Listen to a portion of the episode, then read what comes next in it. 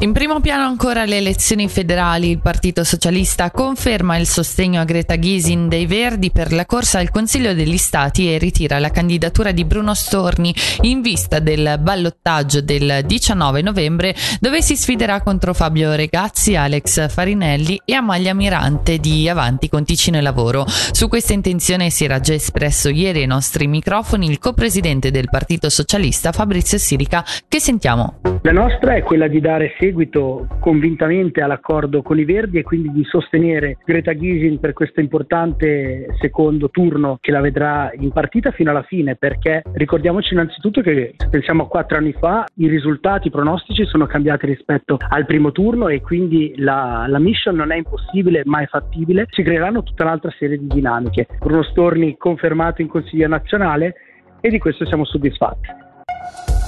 E sentiamo subito allora proprio Greta Ghisin, eletta in Consiglio nazionale, ma decisa nel presentarsi al ballottaggio, come avete sentito, anche con il sostegno del PS.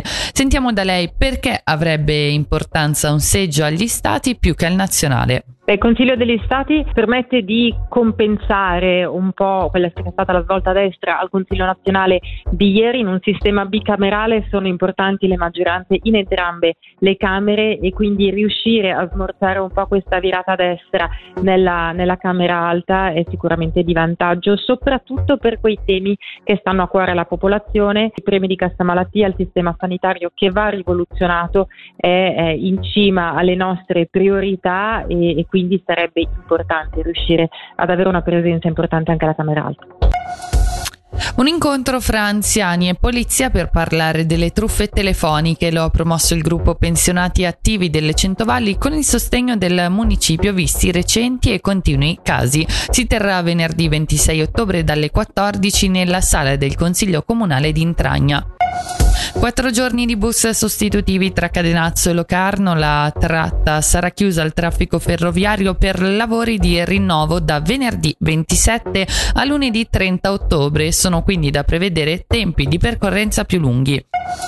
E infine l'hockey, l'Ambri perde per le prossime tre partite l'attaccante Dauphin che ha ricevuto quattro giornate di squalifica, una delle quali già scontata, per aver caricato duramente un giocatore del Rappersville durante la partita di sabato scorso.